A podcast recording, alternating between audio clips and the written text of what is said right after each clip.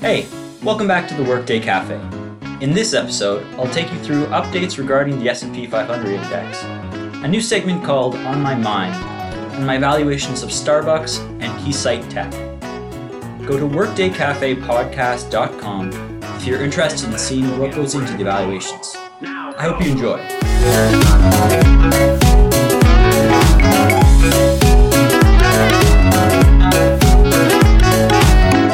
The S&P 500 index closed today at a record high of 3,389, erasing all losses since the coronavirus pandemic started.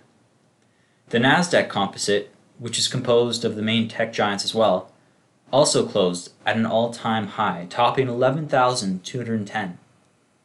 This shows that the market is bullish and investors are future focused.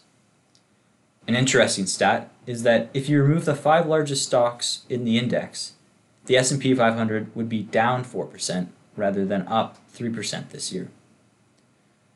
That's a 7% gap that these giant companies are creating. In retrospect, it's interesting to see that everybody wants to be a winner, but nobody wants there to be losers. So, what's been on my mind? In this new segment, I hope to organize and share what I've been thinking about over the past week and get your thoughts on the topic. Let's get into it. With so many struggling to maintain a high standard of life, I started looking more into wealth distribution and the fundamentals of modern economies. And I arrived at a strange question Is the economy a Ponzi scheme? In my experience, an economy's role is to help raise standard of living by taking advantage of the wealth and resources of a country to increase the quantity and quality of goods and services offered. The underlying and undermining catch 22 of this whole idea is the expectation of continued expansion and growth.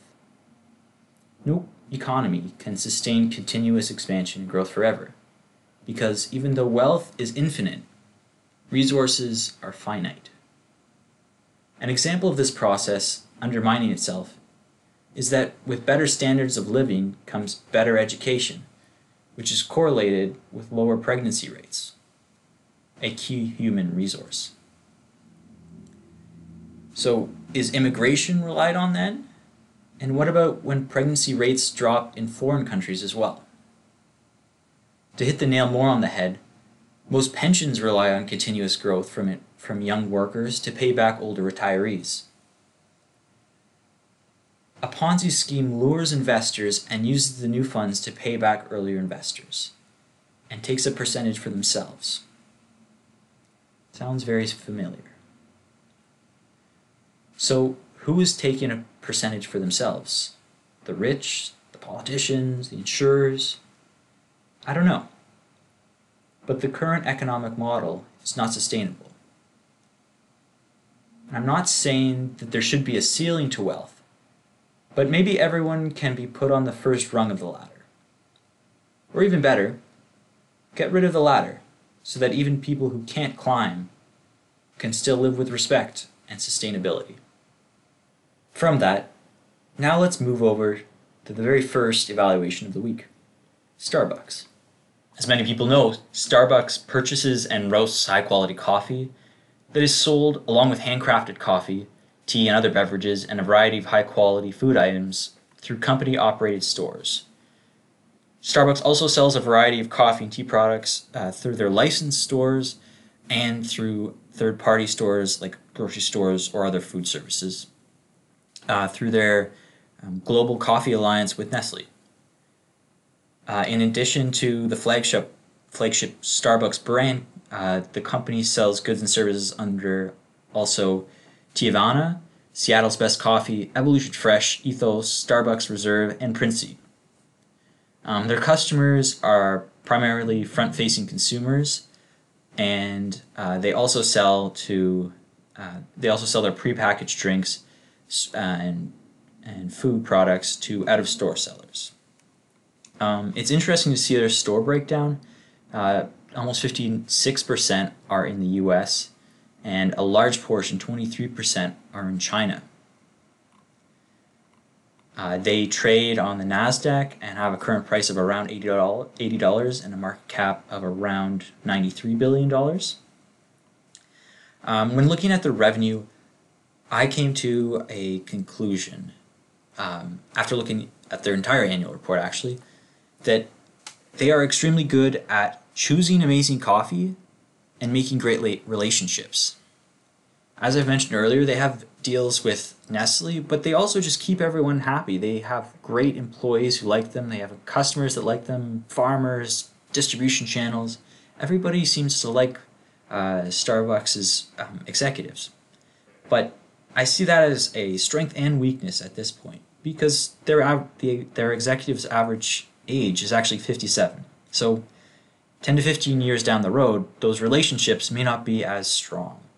So uh, a little suggestion, maybe vertically integrate. Right now, coffee prices are low, meaning that the land that they grow on lo- is low as well.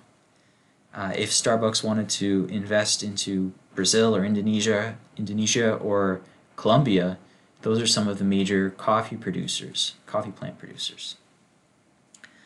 Um, looking at my DCF price, it came to $103. Um, the industry uh, relative valuation came to $102, and the financial relative valuation came to, came to $180. After reconciling their price, price, I came to $107. So when comparing that to the $80 price, definitely a buy recommendation would be issued.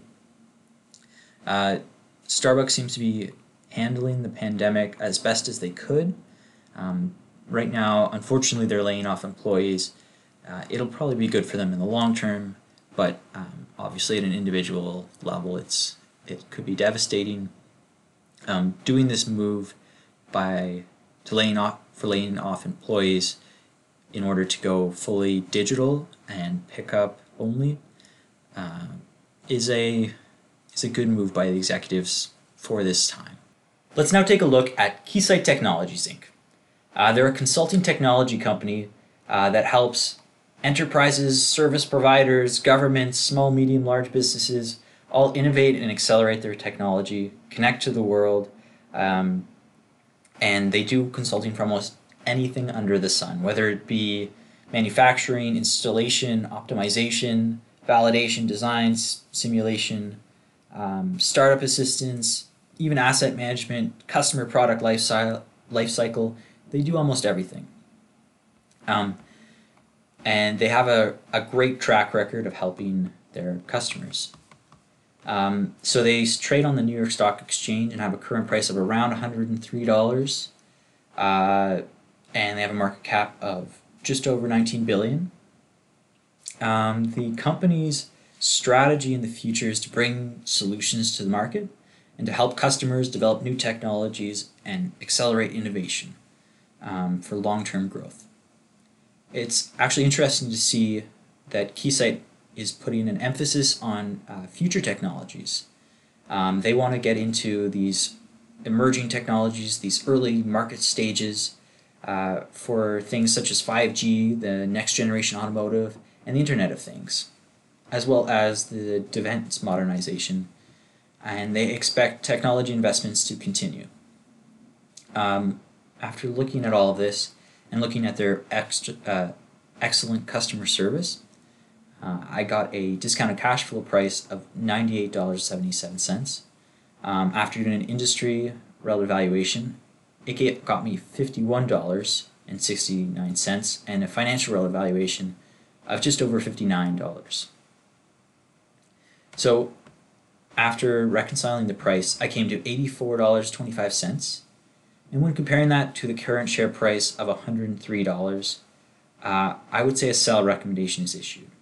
Even though I mentioned a lot of their highlights, currently these stock, like this specific kind of stock, which is tech based and also has a few fixed assets when it comes to um, equipment, technology equipment, um, they're being shot up. And uh, if you look at its relative valuation, you can see that compared to its peers who may not be in the direct um, equipment side of software of technology, um, it's it's so much lower, fifty one and fifty nine dollars versus their current share price of hundred dollars, um, and for those reasons, uh, I, I would say it's a sell, even though my discount cash flow got me the $98. To summarize these two companies, I would say that they're going through the same thing, just in the opposite spectrums. So Starbucks is a company has a strong brand, uh, but is not but doesn't have too many um, fixed assets. It has a very good relationship with everybody. Keysight has good relationships with its customers and um, most of its um, its uh, contractors, but it also has a ton of fixed assets.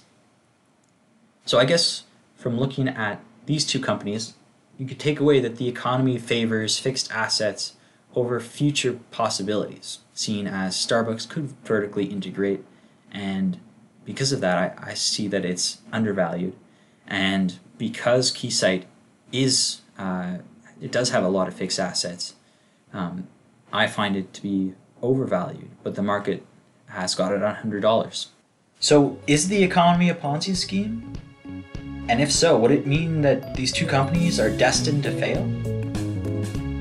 I guess it's only the future that can tell. I would like to thank my server Julie, Amarià for the music, and you for listening to the Workday Cafe. If you would like to learn more about the evaluations I mentioned and see the data behind my decisions, head over to workdaycafepodcast.com. I'll see you next Tuesday to continue this journey to the market.